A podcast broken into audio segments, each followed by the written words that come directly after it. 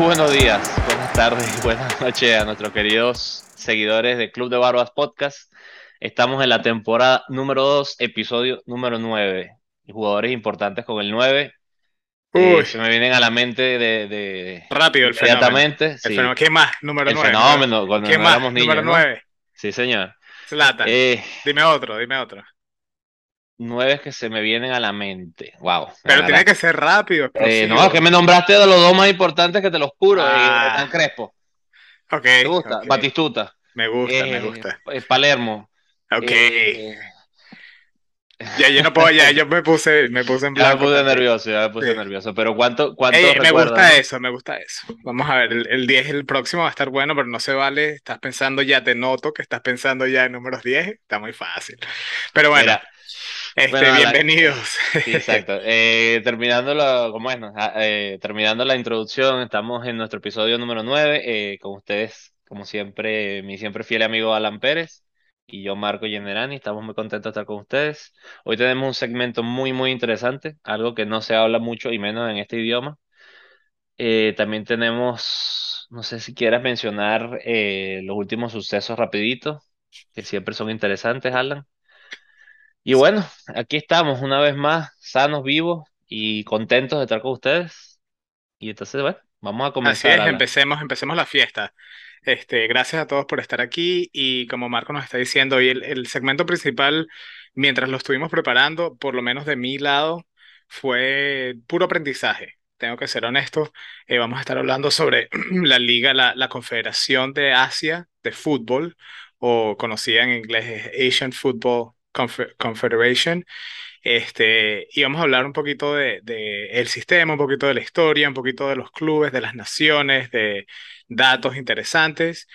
Y, y antes de llegar ahí, ya que vamos a hablar bastante de naciones, específicamente naciones asiáticas, hablemos un poquito de los partidos ya que se concluyeron, Marco, de, de las selecciones, de las naciones que estuvieron jugando algunos partidos eh, amistosos y otros equipos, los europeos, estuvieron jugando partidos de eh, campeonato de, y, y hubieron bastantes eh, cosas interesantes que ocurrieron. Podemos empezar, si no te importa, con un partido grande, uno que hemos mencionado que son dos equipos, dos selecciones que son como puestas acá a sí mismas y, y siempre es bueno verlas, y es Pa- España contra Portugal.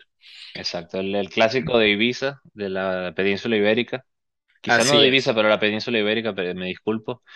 Eh, pues partido, te voy a decir una cosa, primero que nada, tengo que estar agradecido. Eh, me puse los pantalones esta semana en mi casa y le pregunté a mi mujer si podía ver fútbol y me dejó completamente anonadada su respuesta, pues tu- estuvo trabajando todo el fin de semana, entonces pude verlo. O sea, no me dio permiso, pero igual pude verlo. Te lo ganaste Exactamente. con Estoy trabajo. contento porque pude ver este, este partido, pude verlo. Me sorprendió muchísimo el resultado y, y, o sea, lo, lo poco que buscó Portugal el partido, a mi punto de vista. Y lo preocupante, pues el otro día estábamos hablando de que Cristiano está para titular. Creo que tú y yo dijimos que no, y este partido creo que Lo demuestra. lo demuestra. Eh, eh, entiendo, eso es como, creo que el mejor ejemplo es como poner a Cristiano en la banca, pero.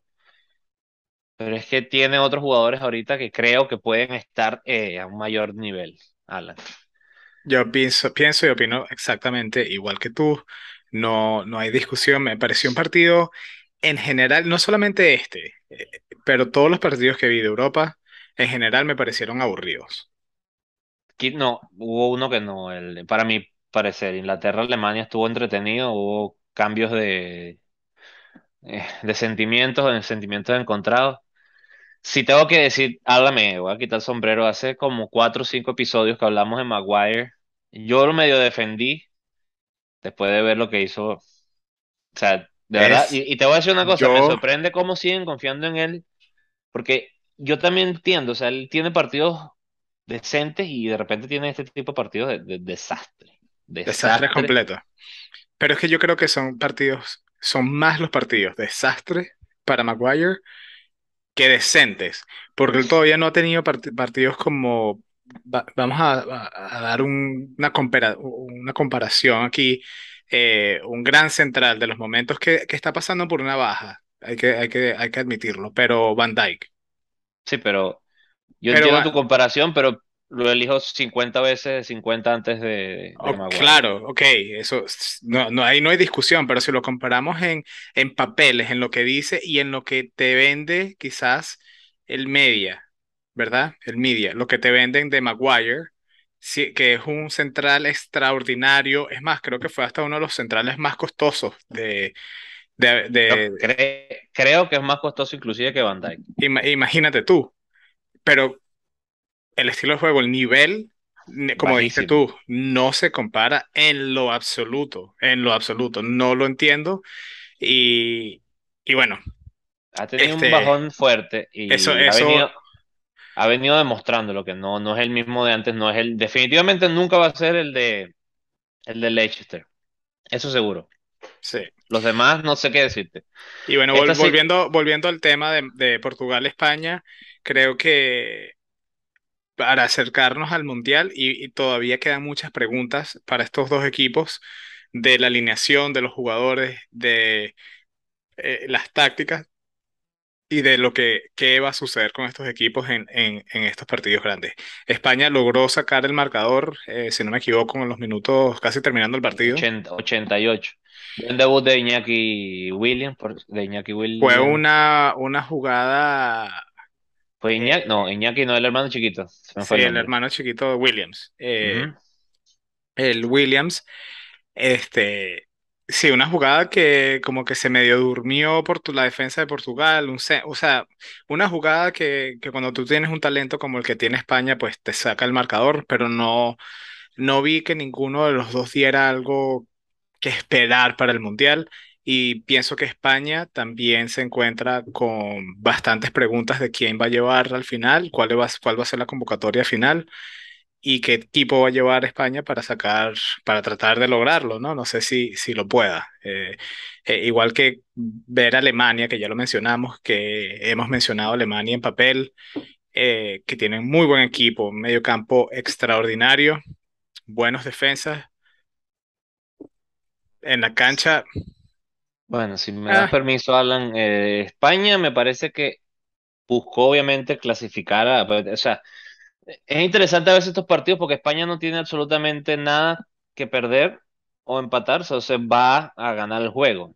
Inclusive me parece que, que no arriesgaron lo que han podido arriesgar, porque vamos a estar claros, la Nations, eh, la, la- la Liga de las Naciones estas que están jugando en Europa, League no es como que si quedas tercero es un pasa gran cosa. O sea, si quedas primero, pasas de ronda, pero si no bajas de, clasificación, lo mismo quedar segundo que tercero.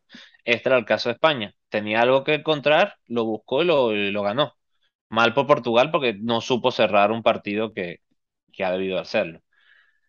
Con respecto a Inglaterra y, y Alemania, me parece que estuvo muy bueno. O sea, fue un ida y vuelta el partido de, de emociones. Quizás no fue bien jugado al fútbol, pero fue un partido bueno para ver por televisión.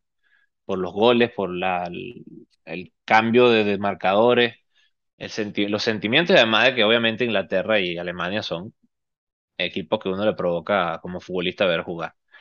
Después, bueno, sí, eh, Noruega no, no dio, no dio paso, perdió contra Serbia, Suiza ganó contra la República Checa, eso fue una, para mí una sorpresa una vez más. Eh, Ucrania y Escocia 0 a 0, Suecia, Eslovenia 0 a 0, eh, perdón, 1 a 1. Y así, bueno, hay muchos partidos, ¿no? De Europa, pero Mucho, sí. Eh, no sé si quieres, Alan, tocar un poquito, fíjate lo que logró. eh, Uruguay perdió hace unos días y ahora logró ganar un partido que me parece que fue importante, ¿no? Para su crecimiento. Han perdido jugadores importantes. Se están como, sí, estamos viendo un Uruguay que está también como rehaciéndose, ¿no? Ya que ha pasado una generación grande de jugadores que se están terminando ya, se están retirando. Claro, contra Canadá, que, que es el, el campeón de la CONCACAF. Eh, creo que es un partido importante para demostrar que tienen. Eh, hablando de CONCACAF, eh, Estados Unidos, eh, sí los veo preocupantes. Venezuela ganó y perdió. Perdió do- antes Perdió contra Islanda, contra Islandia 1 a 0. Uno de los partidos más aburridos que he visto. Sí lo vi. Una sí. vez más pedí permiso, pero porque me, no, me- o sea, no me lo dieron, pero estaba solo en la casa. Pude ver muchos partidos y sorprendido. Tuve la, bueno, no sé si lo lograste exponer, tuve la dicha. Se me estaba olvidando, Alan, me disculpo, lo que yo logré hacer la semana pasada.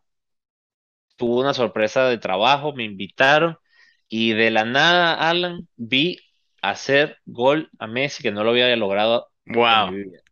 Y de wow. paso vi Y esa eso, vaselina pero mira, fíjate lo increíble que es Messi, correcto. Porque ¿cuántas veces has visto tú, cuántas veces has visto a Messi tú en, en persona? Pri- debuté, primera vez y lo viste meter dos, dos goles. Tuve, de paso, gracias, Dios del fútbol, que el primer gol fue un penalti y lo pude grabar. Entonces, puedo, literalmente puedo decir que el primer gol de Messi lo tengo en mi teléfono, que yo vi. Ok, El ahora, segundo fue, perdón, el segundo fue yo estaba en la grada, estaba todo, de verdad, todo un buen ambiente, estaba full el estadio, con todo que estábamos aquí en los Estados Unidos, el, o sea, la mayoría de argentinos, pero muchísimos, muchísimos también hondureños. Y estábamos echando broma y de repente me, o sea, estoy viendo el partido como de reojo y veo, veo la- el, de Messi y va quedando solo y mi reacción fue, tenía un hondureño aquí y un argentino acá. Y fue mi reacción a agarrar los brazos, ahí viene, lo celebramos todos, o sea, es una fiesta. Messi, de verdad les digo, es una fiesta. estoy Eh, de aficionado. Qué fan, felicidad me dio, qué te convertiste en una fan. Sí, sí, y te digo, y había visto a Cristiano Ronaldo jugar, eso sí lo había hecho. No hizo gol, pero sí lo vi jugar. O sea, puedo decir que los vi a los dos en el mismo estadio. Y bueno, ok, eh, para ponerlo en perspectiva, ¿no? Viste dos goles de Messi, que los, o sea, los chances de que tú metas gol en un partido son bajos. Vas por primera vez a ver a Messi, mete dos goles. Como tú, hubieron miles de personas en ese estadio viendo a Messi por primera vez y meter dos goles. Luego, el equipo de Argentina va a New Jersey a jugar contra... eh, ¿contra quién jugaron en New Jersey? Fue... Quiero decir que fue... No, Jamaica, ajá, 3 a 0. Jamaica. 3 a 0, de la cual Messi hace dos goles. Igual, miles de personas en ese estadio que están yendo a ver a Messi, primera vez, porque no tienen la dicha, si eres un europeo y has ido a ver a Messi, quizás lo has visto meter cientos de goles. Claro. Y si eres Y mil catalán de y goles. Si si... eres catalán y vas para el Camp Nou, o sea, ¿cuántos goles de Messi te has visto? ¿Verdad? Y solamente toma un partido para una persona ver a Messi jugar y lo más probable es que acierte gol.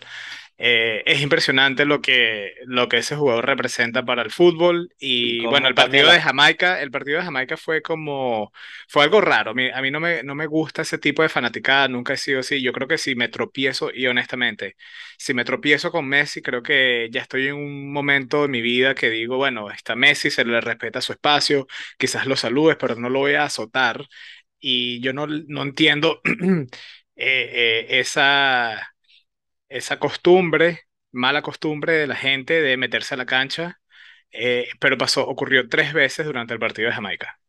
Tres Sí. personas se metieron a la cancha a acercársele a Messi, eh, que no lo entiendo, no lo entiendo, pero, eh, pero ocurre mucho. Si ves los partidos cuando, cuando Messi va a jugar en, en lugares donde la gente no está acostumbrada a verlo, o sea, es, es algo que no es normal. No lo veo con ningún otro jugador, con en cualquier deporte. Yo creo que eso no existe. Y con yo otro jugador, digo, yo te digo que estoy de acuerdo contigo. a, Y a ese además, nivel. a- además te lo digo que me recuerdo, en los Estados Unidos eso es una falta grave para que, para que la gente que está escuchando y no lo sabe, no lo haga. Yo, ahora que te estaba, estás diciendo eso, me acuerdo que cuando vi a Cristiano Ronaldo, y ese video seguro está por allí, un muchacho entra al Sun Life Stadium en ese momento y lo abraza. Por supuesto, viene la policía, lo agarra, eh, lo esposa y, y obviamente se lo lleva. El muchacho era un estudiante internacional y te digo el, el hecho porque yo fui estudiante internacional en este país. Perdió la beca, perdió la visa y lo devolvieron por ese gesto. Hay que tener mucho cuidado porque en muchos países como que sí, obviamente sí hay una penalidad, pero eh, este país lo toma en serio. O sea, esos son... Sí, yo creo que en Lo todos, del en todos trespassing lados aquí es serio. Eh, eh, debería ser serio, Siempre, porque ¿no? Es verdad. sabemos de que hay miles de personas y tú no sabes en qué, eh, tú no sabes cuál es el propósito de esa persona de meterse a la cancha, ¿me entiendes? Así Sí, como tú puedes tener un fan que lo ama, puede ser lo opuesto. correcto. Puede ser alguien que lo detesta con todo su... Porque, porque el nivel de pasión que genera un jugador así en la persona eh, es, es, ano- es anormal, es, es algo que no es, me parece que es un poquito de, de no, no es natural, me parece como, como que deberían tratarse esas personas y, y, y ver por qué, ¿no?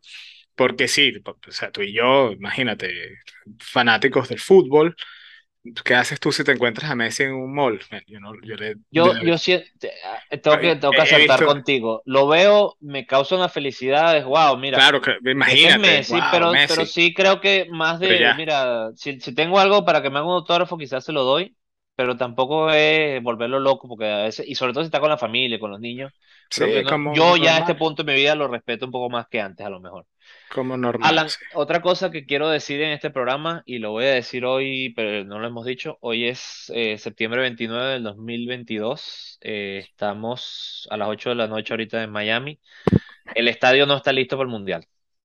El estadio está listo eh, en infraestructura interna, es un mall, porque tú sabes cómo es el estadio de Miami, es un mall, sobre todo después de la renovación de, del que ahora se llama Hard Rock. Pero, Alan, me tomó tres horas para poder estacionarme y entrar al estadio. Salí dos horas antes y en- entré al minuto siete. Me perdí los primeros siete minutos del partido. Te digo, me preocupa eso porque, y, y es un partido que vamos a estar claros, un amistoso internacional. Y si nos llega a caer un Brasil-Argentina, colapsa Miami entonces. Colapsa. Es que quien, quien sea, un mundial es, es otro nivel y, y esperemos que sí, todavía, bueno, quedan cuatro años. Estoy seguro de que, de que la infraestructura y, y quizás hasta un update La hagan, ¿no? vialidad, creo que es importante, sobre todo en esta ciudad y en muchos estadios. Eh, Pero pasa que mucha gente no lo sabe, pero en Estados Unidos los estadios tienden a estar cerca y compartir los estacionamientos, o los parkings, como le dicen aquí. Y eso es algo que tienen que tener en cuenta, o sea, tienen que prepararse para una buena vialidad, eh, al, al igual que en todos los, los mundiales, ¿no? Y bueno, Alan, ahora sí, yo Bueno, creo que eh, yo sé que hay es muchas hora. cosas de que Hay hablar, pero muchísimo, quiero enfocarme en la Confederación Asiática muchísimo y, y, y vamos a, a entrar en eso y solamente quiero decir que estoy muy emocionado. Ya pasaron los últimos partidos de, de selecciones antes del mundial que empiezan en noviembre. Ya estamos a a un mes y algo. Así que la próxima vez que estemos hablando de selecciones va a ser El eh, Mundial. el mundial, básicamente, de partidos y, y resultados de las selecciones. Así que esperemos a eso. Y bueno, como acabas de decirlo, Marco, empecemos. Vamos a lanzarnos al grano a lo que vinimos y es a estudiar y aprender un poquito de la federación, de la confederación Confederación Asiática de Fútbol. asiática. Correcto, bueno. ¿Dónde? Datos rapiditos históricos. Vamos a empezar por el año de creación. Me parece que es lo más justo, Alan. Eh, perfecto. según consigo yo, el 8 de mayo de 1954, eh, empieza lo que se va a llamar esta Confederación Asiática de, de Fútbol. Eh, hay varios países, no sé si los quieras tomar los iniciales, los tengo aquí. Son varios, son bastantes. Pero lo interesante es que solamente hay otra confederación más antigua que esta, que llama mucho la atención, para mí, por lo menos no sé para ti, que obviamente es la, la Conmebol, que es la más, que el torneo más antiguo es la Copa América, y casualmente, a nivel de confederaciones, este es el segundo torneo más antiguo que hay. No sé si, si muchos de ustedes lo sabían o no, se los queremos traer a cotación en, en Club de Barbas. Muy interesante, indudablemente, Marco. ¿Qué equipos tienes que, cuáles son los equipos que, Bueno, que ese, formaron parte de, de esta, de este los inicio fundadores, sí, Afganistán, 50? Bir- Birmania, que ahora es Myanmar, Está la República de China, eh, Taipei, como se le conocía en ese momento, eh, Hong Kong, Irán, India, Israel, Indonesia, Japón, Corea del Sur, Pakistán, Filipinas, Singapur y Vietnam del Sur. Esos son los iniciales. Eh, bastantes, ¿no? Sí, Ya sí, tienen, ya para empezar, tienen más que la, que la Conmebol, de un solo golpe. sí, así Ahora, es. No sé si tienes algún otro dato. Yo tengo aquí, es, bueno, eh, también están la de las mujeres, que eso no lo vamos a tocar, pero también es una de las más antiguas y llama mucho la atención porque el fútbol femenino pareciera que se intentó empezar mucho antes que, por ejemplo, aquí en, en la Conmebol o en la Correcto. Sí. que llama mucho la atención, entonces que se supone que es un deporte más latino que asiático. O por lo menos esa es la ideología, no sé si tú lo has sentido de cómo nos han criado, ¿no? Yo que el creo que fútbol es yo, como del oe- del west, del, de, del occidente y no del oriente. No sé si lo has sentido, ¿no? Que, que es como Yo, que yo no creo se que, que yo creo que, fútbol. yo creo que eso, yo creo que eso viene a raíz de, pues de la historia, más que todo en los mundiales, porque tú ves los primeros mundiales que los ganó Uruguay, luego quién tiene más, quién tiene más mundiales, Pues Brasil, luego le, ¿me entiendes? Y estás pendiente de los equipos grandes que trae toda la, la- la atención a esos lugares, ¿no? Eh, como por ejemplo Alemania teniendo ya cuatro eh, Italia. Entonces, eh, yo creo que por eso, más que todo, en este lado del hemisferio, tenemos esa ideología de que el fútbol quizás predomina aquí, pero, pero no, yo- el fútbol es tan global, es bonito verlo, ¿no? Es boni- bonito ver cuántos equipos y, y- y ver esta organización en Asia que también tienen sus propios, por ejemplo, su Champions League, tienen sus, eh, Su sus campeonatos, su Copa Asiática femenina también, tiene tiene todo lo que nosotros vemos aquí en el oeste, también lo tiene en el este y no estamos acostumbrados a verlo. No se, no se transmite mucho, pero sí está creciendo más. Eh, ya podemos ver, por ejemplo, y es- yo sé que me estoy desviando un poquito, pero tuvimos la oportunidad en la última eh, eh, Copa Oro, si no me equivoco, fue la Copa Oro que vino Qatar como invitado Y también a la Copa América, y a la Copa. América. Fue a las dos y ellos son los actuales campeones de la Copa Asiática. Entonces es, estamos viendo cómo en el oeste, eh, bueno, también porque fue Qatar que se está promoviendo el Mundial, pero por lo menos tenemos un chance y una oportunidad de ver a, esos, a ese tipo de equipos. Sí, eh, creo que, eh, así como decirte, jugadores históricos en este momento que me vienen a la mente, lo que se ha hablado un poquito estas semanas, eh, Rooney hizo una entrevista interesante de uno de ellos, que es Yao Min Son. No sé si te lo, re- eh, no, Minson, no. equivocando. Eh, Park. Pa- Park Ji-sung, perdón. Eh, jugador de Manchester United que es verdad, yo me lo recuerdo jugar, entre otras cosas, con Cristiano Ronaldo y Rooney, y, o sea, y eran un Manchester United que quizás la- las nuevas generaciones no lo recuerdan como lo vimos nosotros de pequeños, que era un Manchester United que era temible.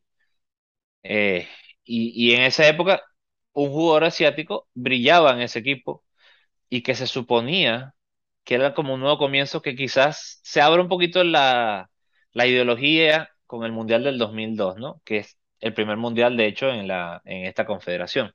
Correcto. Y bueno, decirte jugadores ahorita importantes, Son es importantísimo para la liga, eh, para el Tottenham y la liga inglesa.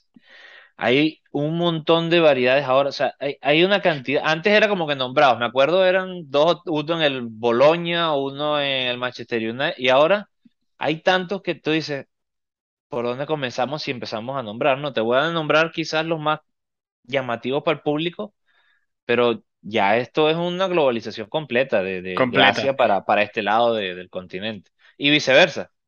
Porque antes cuando tú veías que un Iniesta iba, o sea, el Iniesta de esa Iniesta época que fue iba para a, a allá. jugar, correcto. Y jugadores jóvenes que Eh, inclusive se fueron para en, allá. ahorita mismo, eh, hablando de eso, de jugadores que están jugando eh, en en Italia, en el Napoli, un defensa que lo vi jugar, creo que fue en, la, en un partido de la Champions League, si no me equivoco, para ver. De todas maneras, no sé, no sabía que ese jugador jugaba en el Napoli, un central muy bueno, Kim Min Jae, si no se pronuncia así, discúlpenme, eh, pero un jugador de, de, de Asia que está jugando en la Serie A y que no suele pasar mucho, pero estamos viendo ese, ese cambio, ¿no? También me acuerdo cuando También es coreano. yo, yo ver a Honda jugar en el Milan, globalización. O sea, Nakata, y, exacto, o sea, y era en yo me otra acuerdo época Nakata en, en la Roma, eso era, era tremendo jugador. y se veía venir cuando pasa Corea y Japón, que mucha gente a lo mejor no lo recuerda, Corea elimina a Italia, se hizo una gran polémica porque si no me equivoco el Boloña, y me disculpo si no fue el Boloña, pero si no fue el Boloña fue un equipo de ese, de ese rango de tabla, tenía el jugador que elimina a Italia y lo, y lo despidieron. También por la polémica que pasó y Hubo mucha polémica detrás de eso. Hablando, Marco, de hacer una pausa antes de, de eso, que me pareció también interesante, eh, y es un poquitico de la historia. En el, en el- los años 1990, 92, por ahí, hasta el 2011, eh, Japón profesionalizó y, y expandió su, el fútbol en su país. Y a causa de esto genera, pues, como te puedes imaginar, eh, incrementa la economía, se incorporan mucho más y tratan de traer este mismo profesionalismo a la liga, la Asociación de Asia. Y me parece interesante porque en, eso, en esos tiempos que está ocurriendo esto con eh, en Japón y, y, están tratando de expander, expandir, eh, expander, expander, Expandir, expandir. bien. expandir eh, eh, la, la confederación, pues pueden y logran tener el mundial en el 2002 en su, en su, Sí, con, con, en su lado del continente, ¿no? Para que, para que vean que hay una conexión de, de, de lo que estaban tratando de hacer allí en Asia, que era crecer en verdad el fútbol, ¿no? Y también hay que decirlo, Asia eh, trae al fútbol una parte que es la, la- el mercadeo y la comercialización de muchas cosas que no se habían visto hasta que entra este mercado en el, en el mundo. Pero bueno, volviendo a la Confederación Asiática, eh, en este momento, ahorita hay 47 selecciones, 46 eh, aprobadas por la FIFA y una que no es aprobada por la FIFA. Ahora te la voy a buscar, no me acuerdo, es un nombre, es un país que no es, bueno, que sí lo había escuchado, pero que no, no sé si lo tenía por aquí. Pero bueno, el, el caso era que son 47 en este momento. Es bastante grande la Confederación, cuatro, eh, casi cinco veces más grande que la Conmebol, por ejemplo. Correcto. Eh, no creo que sea tan grande como la CONCACAF. La CONCACAF tiene muchos países pequeños en, en el Caribe, pero tiene que ser seguramente una de las más grandes. Sí, no es la más grande. Hay muchas cosas interesantes que tiene esta confederación. Mucha gente recuerda que eh, se peleaba un puesto con eh, la CONCACAF hace unos años para el- el- el- lo que se llama el repechaje, Sí, si para el no mundial. Es el, el que quedaba cuarto en CONCACAF con el cuarto de Asia, chocaban a ver quién iba al mundial y todo ese tipo de cosas. Curiosamente, el, la otra confederación de esa zona, que es la oceánica, tenía Australia y Australia tenía que vérsela casi siempre contra eh, la Conmebol. Y una de las, se dice que una de las decisiones que se toma de cambiarse de confederación es para evitar la Conmebol. Y lo curioso es que en este mundial, por ejemplo, vez, Australia tuvo que, tuvo que darse contra Conmebol otra vez y lo elimina, que es a Perú. sí. Eso llamó la atención. Pero ¿A dónde voy con esto? La Confederación Asiática absorbe eh, países de otros continentes. Si lo comparamos, por ejemplo, con la Comebol, se supondría que tendrían que ser 13, porque son los 10 que están, más Surinam, eh, Guyana y la Guayana holandesa. ¿Ok? Le decía la, la, está la Guayana inglesa, la francesa y la holandesa. Eh, Sur- no, Surinam es la holandesa, la francesa, Es bueno, Guyana, ¿no? eh, Guyana, no, la Guyana es la, la americana. Bueno, Las Guyanas, las tres Guyanas están en el, en la, en la CONCACAF, pero sigue siendo el mismo, el mismo continente. Aunque está partido en dos, la confederación, es el mismo continente. Entonces no está tan mal. Pero estos son de otros continentes completamente y están jugando en Asia. Pero no son los únicos casos. Pues mucha gente lo piensa, pero hay muchas cosas interesantes. Por ejemplo, Rusia, que comparte con los dos, con Europa y con Asia, decide jugar con Europa pero el, como el 80% está en Asia del territorio. Sí. Eh, está también eh, Kaz- Kazajstán, que juega en Europa, está en Asia. Y Turquía. Turquía, pero Turquía, claro, tiene ese sí, que está en los dos continentes también, literalmente hay un, un mar de por medio, o sea, hay océano de por medio. Eh, hay más casos, Alan, no sé si te los recuerdas, que son interesantes. Eh, Chipre, por ejemplo, juega en Europa. Chipre está completamente, es una isla que está, eh, si sigues por el Mediterráneo la vas a encontrar después que pasas Grecia, Sí. pero está en, en Europa y está en Asia. Entonces, Fíjate, podría inclusive ser más. sabes que yo tengo años aquí en Estados Unidos y primera vez que escucho el nombre de ese país en español. ¿cómo se dice en En inglés? inglés es Cyprus. Ah, bueno. Fíjate. No, pero sí, sí, te entiendo perfectamente y Israel es otro que juega sí. en, en Europa y está en ese continente. Podrían ser entonces Estuvo, 52. estuvo en Asia, pe- que, que es un dato interesante. Estuvo en Asia y si no me equivoco, leí en alguna parte que llegó a ganar algo y le quitaron los, eh, los títulos cuando cambiaron. cambiaron. Cuando cambiaron, sí. Puede ser. Además de estos, de los mencionados, hay dos pequeñas islas que son de Oceanía que están en esta, en esta afiliación que es este, Guam y las Islas Marianas del Norte. Entonces, es interesante que no tienen los que deberían tener y absorbieron de otro lado, cosa que creo que solamente pasa eh, en esta confederación. En Europa también se podría decir, pero eso sabe, eh, em- no es tan, no es tan emblemático como quizás esto, sobre todo por el caso de Australia, que creo que es el que todo el mundo conoce, que se cambia para evitar a la Conmebol y le toca esta vez. Esas son las, curiosidades que a veces tiene la vida y el fútbol, sobre todo. Sí. Eh, otra cosa interesante, si tú me fueras a decir, Alan, así rápidamente, ¿quién es eh, por ranking FIFA la número uno de Asia? ¿Quién te viene a la mente? Rápidamente. Bueno, ahori- ahorita mismo porque sé. Si, si- olvídate, a lo Bueno, mejor tú lo sabes, porque imagino que lo- esto lo, lo- nos preparamos y estudiamos. bueno, sí, si lo veo lógicamente, veo que los últimos que ganaron la, la Copa Asiática y es Qatar, serían los que estuvieran más alto en el ranking. No es. No lo es. Eso fue lo que, lo que mi lógica hubiese dicho. Si me equivoco, creo que es Arabia Saudita. No, señor.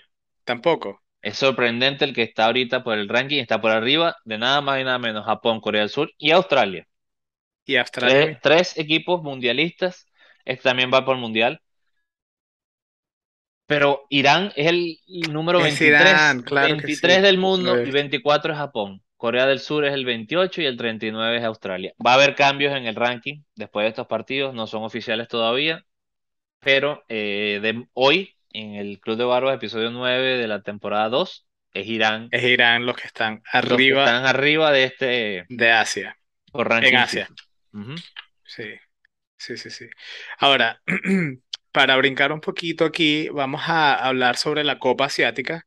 Eh, así como a nosotros nos encanta la, la Copa Europa o la Copa América, la Copa Asia tiene, tiene su historia y también tiene sus equipos ganadores. A ver, Marco, sabiendo un poquitico de lo que aprendimos y no sé si ya viste esto, ¿qué, es- qué nación crees tú que lleva, eh, que ha ganado más la, la Copa de Asia? Lo leí, Alan, no me lo recuerdo ahorita. Si tuviera que decirte, o Japón o Corea del Sur, es lo que me da mi lógica. Muy bien, Japón con cuatro. Empezando y este tiene que ver relacionado a lo que te dije, el cómo, cómo expandieron ellos en los 90 su fútbol, pero ya en el 92 ganaron, en el 2000, en el 2004 y en el 2011. Luego le sigue Arabia Saudita con tres copas, Irán con tres también, Corea del Sur dos, Israel, aquí está donde te, te lo dije que, que lo había leído en algún lado, Israel tiene una, Kuwait una, Australia una en el 2015, Irak dos, eh, una y Qatar la última que fue en el 2019. Otro dato interesante, la Copa siempre se ha hecho cada cuatro años, excepto en eh, un año donde cayó, iba a caer la Copa y al mismo tiempo que, el, que unas Olimpiadas. Entonces, en vez de hacerlas cada cuatro, lo hicieron el año anterior a esas Olimpiadas y de ahí, a partir de ahí, empezaron a hacerlas cada cuatro para que no cayeran los mismos años que las sí, creo, Olimpiadas. creo que fue la de Beijing del 2008, si no me falla la, Correcto, la hicieron y, el y este campeonato fue en el 2007. Y otra cosa interesante que hay que entender de Asia es el, la densidad de población que tienen muchos países, porque obviamente es más fácil sacar eh, 26 jugadores buenos de cuando tienes 126 millones de habitantes, como Japón, por ejemplo, o bueno, un billón como China, que curiosamente no tiene un gran equipo de, un gran equipo de fútbol, que por ejemplo a lo mejor Yemen o Malasia, que son países que a lo mejor tienen territorio tan grande como Japón, pero no están ni cercanamente a la población. Por ejemplo, No, Australia por, te- por territorio te diría que tiene 50 mil millones de habitantes, más que China, pero no tiene esa cantidad de, de habitantes. Tiene considerablemente más, pero India, por ejemplo, que tiene una gran población, no tiene un gran equipo. De hecho, no se escucha mucho de India futbolísticamente. No, no es el, Eh, quizás, quizás no es el deporte de allá, ¿no? no, Eh, es el cricket. eh, tienen son, otros deportes. son, son, y curiosamente son colonias, o bueno, no sé si decir colonias, porque fueron conquistados o colonizados eventualmente por un periodo de tiempo por eh, Gran Inglaterra. Bretaña, Inglaterra, y aún así adoptaron muchos deportes de ellos, cricket, por ejemplo, para In- India, y no el fútbol, no el, el, el- Muy interesante. de- adoptaron el cricket que Claro, se juega en esos países, sí, pero no, no es como tú digas, wow, que, que el, que el fútbol, de hecho, el fútbol como, evidentemente no pegó en la cultura de, de ellos.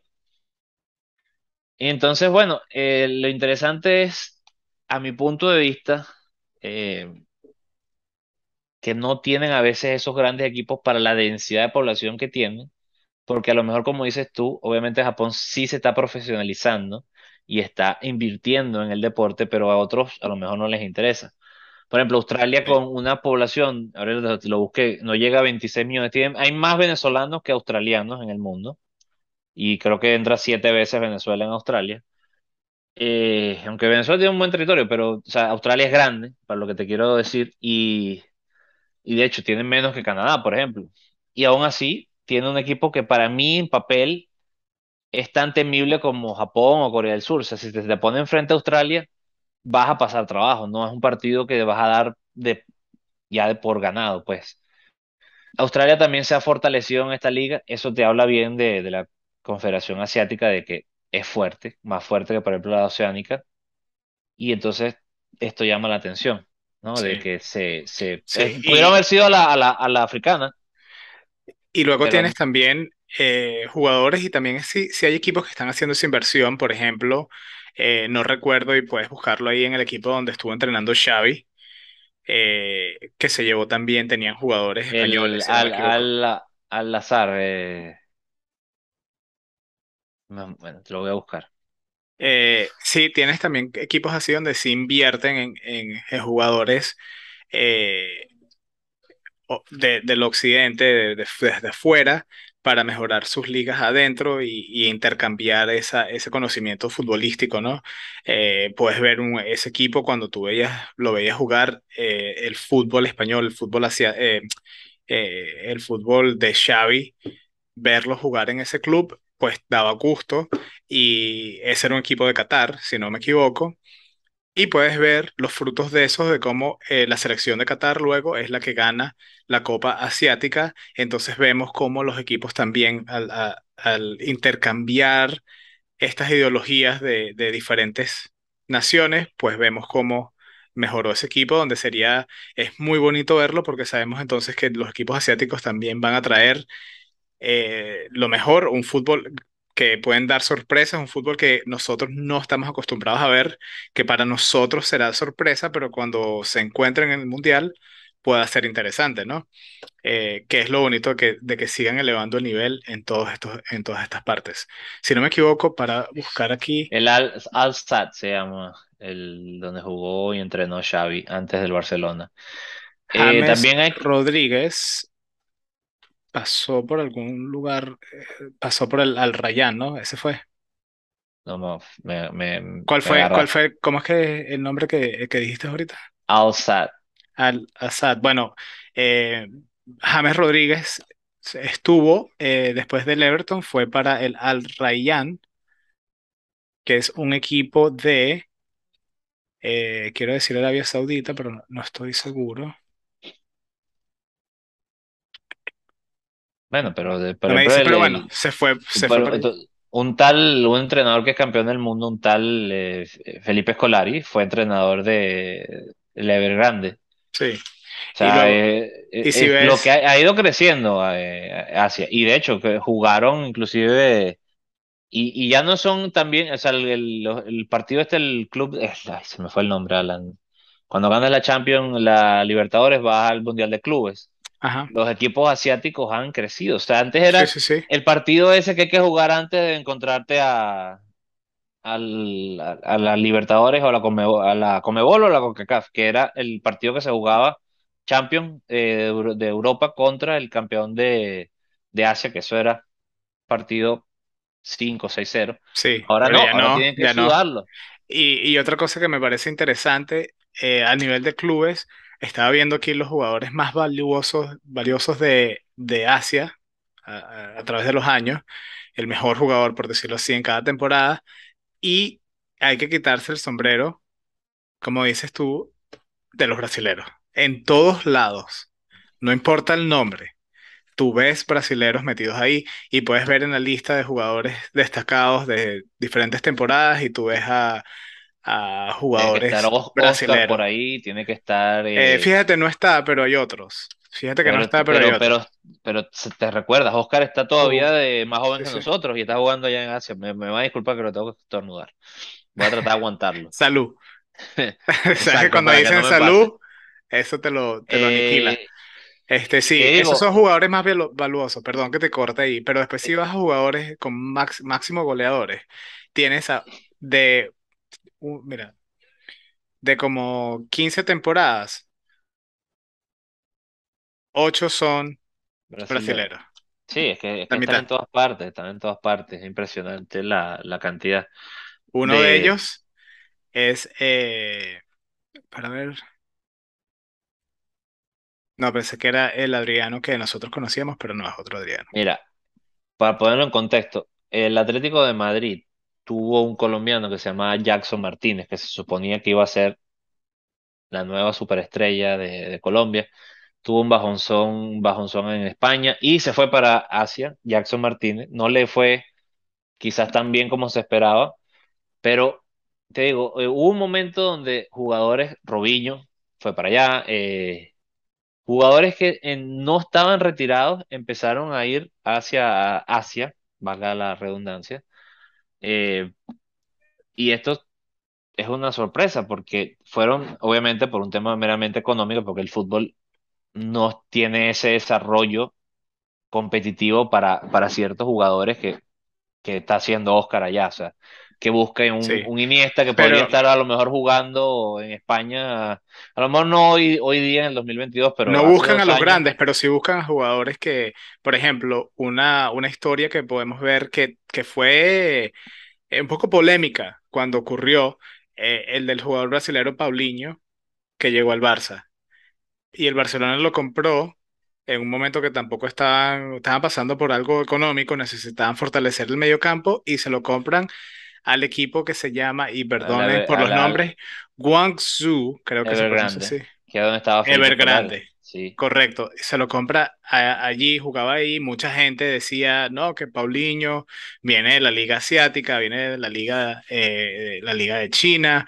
eh, ¿cómo lo va a comprar el Barcelona? Eh, ojo, estas no son mis palabras, esto es lo que yo escuchaba en las noticias y muchos comentaristas decir. Y Paulinho fue para mí un jugador sazo en el Barcelona en su, en su momento. No de los mejores, pero sí, o sea se, se, se arreglaba, ¿no? Jugó desde 2017 al 2019 en Barcelona, dos años. Y luego regresa al Guangzhou Evergrande eh, como préstamo, lo compra otra vez y se regresa a otro equipo asiático después de unas temporadas en Guangzhou, de- después de jugar en el Barcelona, eh, el Al Ali Saudi, sí. equipo de Arabia Saudita, y ahorita Mira, está en este, actualmente en el Corinthians, fíjate, en ese equipo, así sencillito, te van a sonar estos nombres, en todos, todos estos nombres que te voy a dar, jugaron en, en el Guangzhou. en el Guangzhou. Evergrande. A lo mejor este en particular no te lo vas a recordar, pero fue famoso. Darío Conca, Ok. argentino. Un tal Lucas Barrios de Paraguay, ¿te suena? Alberto Gilardino, campeón del mundo con Italia. Está Goulart, eh, un brasileño. Ese está en la lista de Robinho, jugadores más valiosos. Paulinho, un entrenador que quizás te suena, Marcelo Lippi, Fabio Cannavaro, Luis Felipe Escolari, otro entrenador que tiene un nombre famoso. Para nombrarte algunos. Y esto Impresionante. y no- uno no antes, se sabe. antes del, del Corea-Japón 2002, impensable. No, Y no. ojalá y esto se abra también a otros continentes, en, en, en África, en, inclusive en Oceanía, que lleguemos, obviamente hay que, estamos en, el- estoy, estoy yéndome a lo mejor 200 años en el futuro, pero ¿por qué no? Que haya equipos grandes en todas las ligas, de, de- de- que puedan competir en todas partes. Un Real Sí. Madrid en Marco, Oceanía. Ojalá esta, lleguemos esta a es la misma, la misma pregunta y el mismo debate que nosotros hemos tenido, quizás es la misma respuesta. La hemos tenido con la CONCACAF y la CONMEBOL. ¿Debería unirse la de Oceanía y Asia, así como la de CONCACAF y la CONMEBOL? ¿Por qué no? Yo creo que, que hay que, bueno, si vamos a hacer eso, entonces hay que unir, hay que unir a las, a las seis, me parece. ¿Cómo así? Porque es que estamos, eso sí se hace por continentes, se hace una separación por el continente. Ya yo no estoy muy de acuerdo porque imagínate, quitarle a Australia, a Oceanía, es como quitar, o sea, es como, dale, vamos a unirlos todos. Ahí te doy un punto. Bueno, pero es que Pero Australia es una, es una isla. Lo que pasa es que por el tamaño geográficamente es considerado un continente. Pero ¿cuántos equipos hay en Oceanía? no sé, no te sé decir, hay bastantes, no grandes, obviamente, está Nueva Zelanda y Australia, cuando jugaba Australia, que eran básicamente los dos equipos que se veía, a lo mejor el Samoa, a lo mejor, eh, eh, eh, Mira, no sé, te tiene, tienen decir más, 14, 14 federaciones afiliadas a la Oceanía. ok, pero tú los pondrías juntos, yo creo que tú sí los pondrías Yo los juntos. pondría junto porque es el, es el mismo debate que hemos hecho aquí con la CONCACAF y la CONMEBOL, donde la CONMEBOL tiene 14 naciones, Lo que pasa es que a mí me gustaría ver eso por, a mí me gustaría ver eso porque creo que Venezuela o inclusive otros países tendrían un chance más grande de ir al mundial, hoy por hoy. Yo, yo pienso, eh, yo, yo, eh, yo pienso que no, fíjate, yo pienso que, que sería un poco más interesante cuando tuvieras más equipos enfrentarse entre sí. Por ejemplo, cuando tú ves un México-Colombia donde, donde fue un buen partido, donde es un, eh, eh, quizás tú dices, bueno, Colombia en papeles tiene mejor equipo que, que México, pero salieron allá, ¿me entiendes? Es un partido peleado. Un México-Venezuela, mucho más peleado. Eh, y al igual que, ¿me entiendes? Como Pero ¿qué Para, para gana, seguir. pero qué ganaría según tú la Confederación Asiática trayendo a estas 14 equipos Más competencia, más ¿Tú de competencia. verdad Tienes crees equipos que quién, como quién Nueva puede? Zelanda, eh, tienes más juegos, más equipos y donde puedes organizar tú una fase de grupos para clasificar a los mejores para la Copa Asiática y para que cuando lleguen al Mundial, pues tienes más puestos en Asia porque hay más equipos Pero es que no y hay también la, la, la eliminación fuera es lo mismo. Los equipos, pero es que los no equipos tienen, de la manera que está funcion, eh, de la manera que está hecha, eh, en mi, esta es mi opinión, ¿no? La, la Oceanía y- y la asiática, de la manera que está hecha, y esto pasa también en la CONCACAF, es que los equipos más débiles seguirán siendo débiles, pero si no se enfrentan a equipos de alto nivel, creo que eh, no veo cómo mejoren o no veo cómo ¿Me entiendes? Si nunca están expuestos a ese tipo de juegos. La, la, el debate más grande de CONCACAF con Mebol es, bueno, las distancias que eh, eh, es muy lejos, pero ya eso cambia cuando es Oceanía y Asia, creo que están un poquito más en la zona, si no me Bueno, equivoco, Alan, es pero es, grande, pero, pero igual sí, se hace. sí te entiendo tu punto, pero ¿qué puede ganar? Y, y ojo, no, no quiero faltar respeto a mucha gente, pero es que a lo mejor es que no les interesa, es un deporte que sencillamente no, culturalmente a lo mejor no les importa. Para, por ejemplo, te digo, Samoa. Eh, quizás Nueva Zelanda sí traería algo, un, un plus a esta liga, pero más allá de eso, Vanuatu, Tonga, Tahití, Pero Marco, es que estás dejando atrás entonces en la liga asiática equipos como eh, pero eh, son asiáticos, Myanmar. O, me, Pero, pero vi- pero igual, mira el territorio que tiene, es más probable que te saquen un equipo decente eventualmente. Mi bueno, no sé. opinión, eh, Sí, no, no, no. Kaza- Kazajstán es grandísimo y, jue- y juega en, pero en, en Europa, pero o sea, hay territorio, hay, hay, Pero hay, ¿qué hay tiene que ver? pero que tiene que ver el tamaño hay del más país. posibilidades de sacar jugadores si tienes un- una Entonces, mayor si es así. Kazajistán, Kazajstán tiene buen equipo. No para ir al mundial, pero tiene un equipo para, para ah, No, no tiene equipo, Marco. No, no, Kazajstán en Europa no da.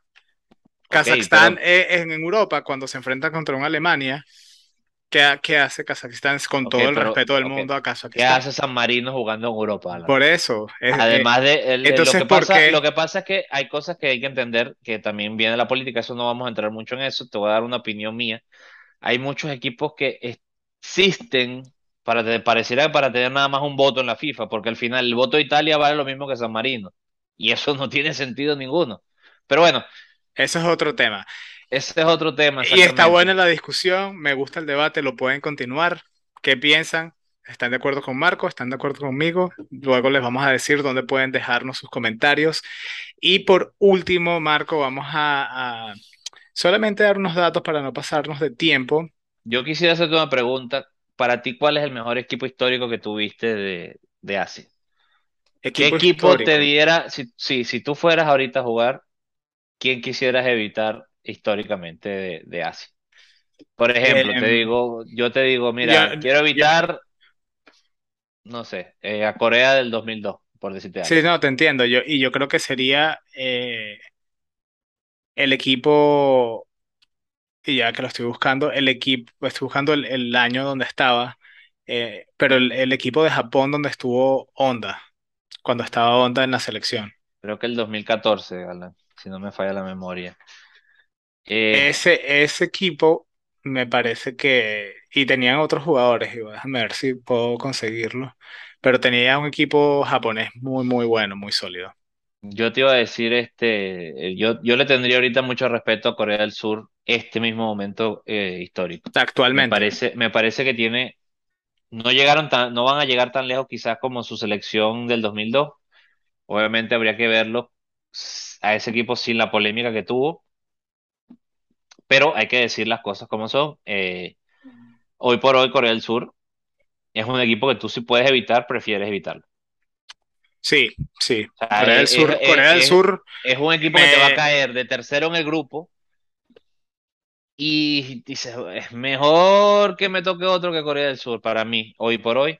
Y Japón también tengo que decirlo, que si pudiera lo evitaría. Con todo que si pudiera elegir, elegiría antes a Irán, que es el, ahorita el número uno de, de esa confederación, que, a, Marco, que al 2 y el este, 3, este equipo de Corea del Sur, ¿tú piensas que le podría ganar a Uruguay en el Mundial, en la fase de grupo? tranquilamente.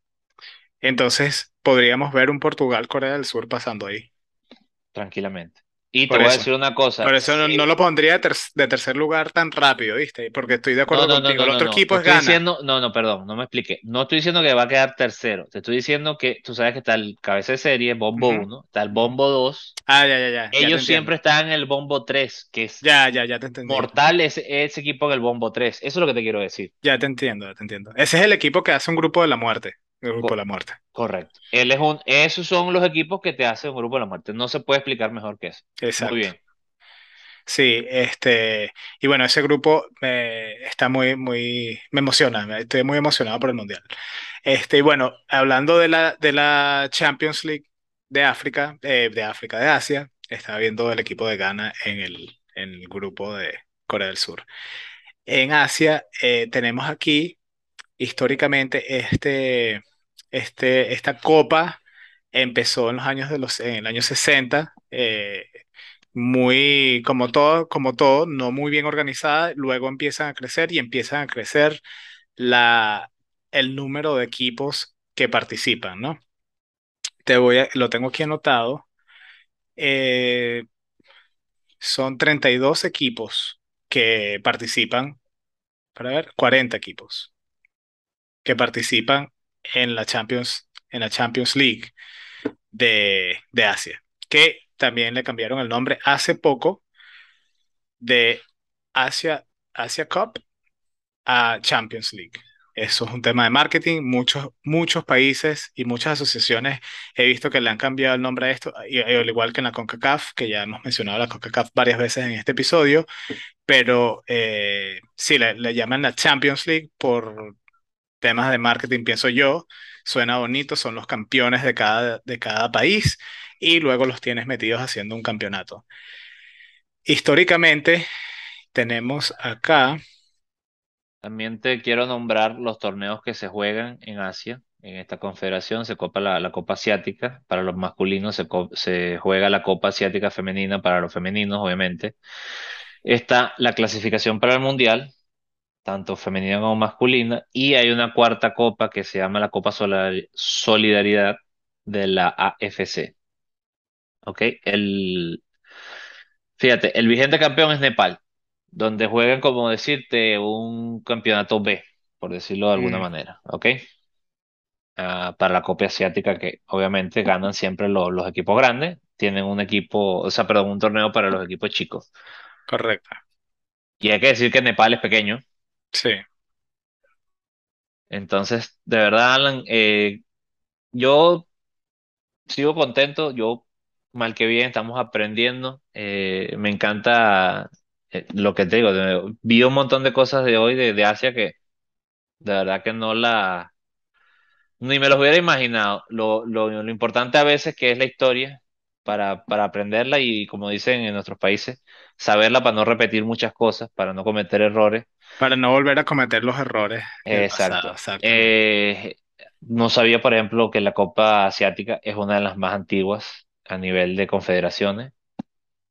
Increíble, Sí, ¿no? y, no, no sabía que participaban tantos equipos y tantas, ¿cómo, cómo es tantas posible que la UEFA no esté? Te puedo entender la de que no sea la, la principal, pero ¿cómo la UEFA no es la, la segunda o la primera? E- esas son cosas que son, que son interesantes y que si te pones a verlo, tienes que tener 80 años para, para, para entender lo que, lo que significa, porque Ahora a veces no parece, estamos en el 2022 y a veces uno habla de 1958 y te parece que fue hace 42 años y eso no es así.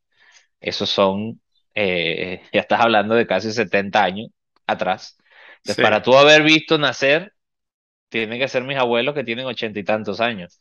Entonces, es, es una confederación que tiene muchos años, que está muy rodada, que ha ido creciendo porque empezaron, eran dos equipos, son 47 y que ciertamente vamos a ponerlo en contexto, si tuvieran a Rusia, si tuvieran a Kazajstán, tuvieran a Turquía, absorbieron bien a Australia, tendrían una confederación, sobre todo con Rusia, que, que está en los papeles muchas veces en los mundiales, a lo mejor no los, no los actuales, pero a lo mejor en otras circunstancias hubiéramos visto un campeón asiático ya del mundo, sí, si Rusia hubiera jugado en esta confederación, ¿no? sí. Hay que ver, hay que ver también que y tener en cuenta de que a pesar de que empezó hace muchos años, tuvo como una subida eh, exponencial eh, en, en los 90 y en, y el principio de los 2000, eh, en donde este, este este fútbol moderno actual de estos equipos y todas estas federaciones asumia- eh, eh, eh, haciendo partícipes de, esta organización es donde empieza a florecer. Eh, y ahí sí podemos, que, podemos notar que hace 20, 30 años es que estos equipos están empezando a invertir y empezando a, a crecer el fútbol, a tratar de llevarlo a un nivel mundial como lo, como lo ha sido en, el, en, los, en, los, en los países europeos y en los países de América, ¿no? Eh, por eso, bueno, a través de toda la detrás de toda la polémica de este Mundial de Qatar, eh, creo que también es histórico en el sentido de que es el segundo mundial que se hace en Asia, después del 2002. Eh, entonces también es una eh, marca, marca algo importante en la historia del fútbol, que es llevar un mundial nuevamente a terreno asiático. Así Exacto, que y de paso que prácticamente es, eh, bueno, no prácticamente no, es el único mundial en el Medio Oriente.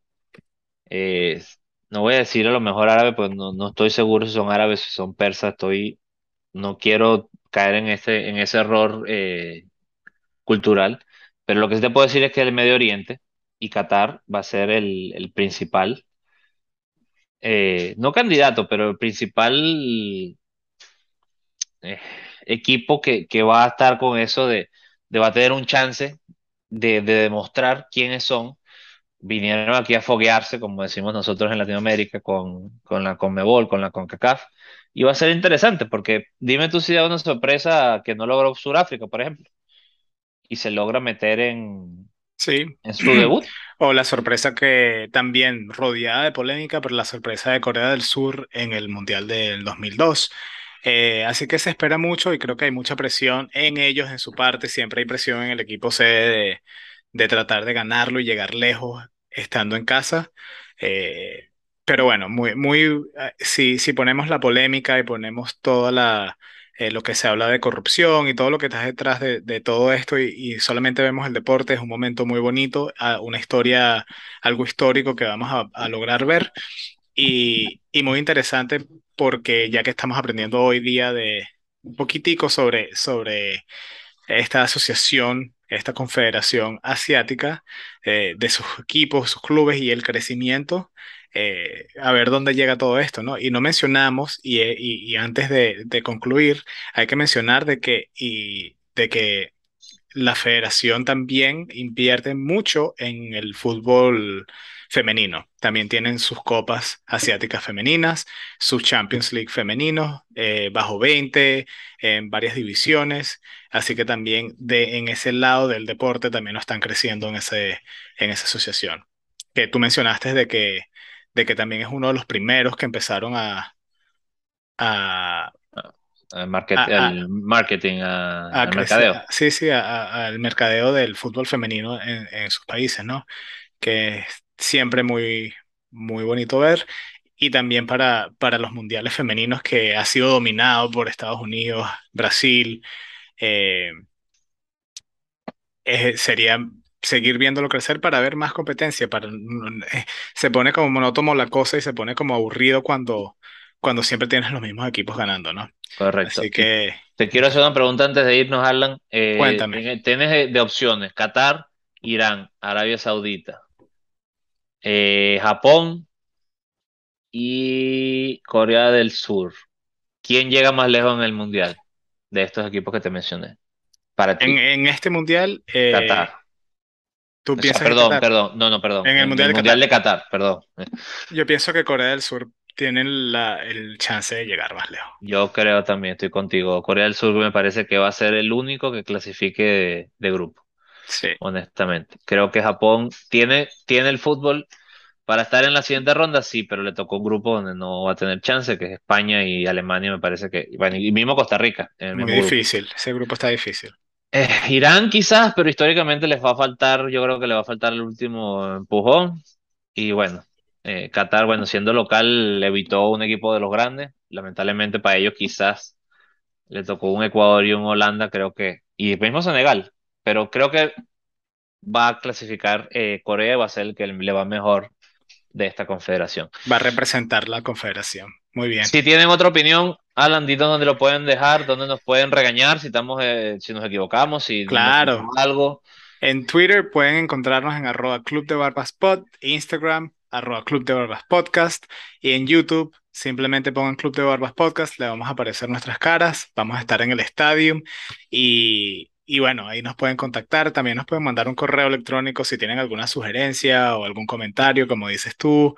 Eh, eh, y es w, w, esa es la página web, es club de barbas podcast arroba gmail.com. Y bueno, Marco, bueno, con eso, eh, Alan, muchas gracias eh, a todos. Muy, muy, yo aprendí mucho, en verdad, mucho. Y nos faltó por hablar un montón, como siempre. Se pueden hacer episodios largos y si en verdad queremos meternos a todo detalle con todas estas cosas, pero hay mucho que aprender y si les gusta el fútbol como a nosotros nos gusta, espero que hayan aprendido algo y vayan y métanse y aprendan sobre cosas que normalmente no ven, vean partidos que no son de los que normalmente están viendo y así aprendes más de, del deporte más bonito del fútbol. Ese es mi mensaje por hoy. Con eso, Yo, yo quisiera hacer un saludo especial a Rubiel, nu- nuestro amigo Cubita, que pitó el partido que vi aquí ah, con sí, viste el Argentina. Eh, Shout out, como dicen aquí en Estados Shout Unidos. out, shout out. Y nada, felicitar eh, su, su compromiso y dónde está llegando. Estuvo aquí en Club de Barbas, eh, cosa importante para que lo sepan. Y bueno, Alan, no queda más que cerrar el programa con nuestra siempre confiable frase. Sí, recuerden. Como siempre, muchachos, puro, fútbol. Cuídense Hasta luego.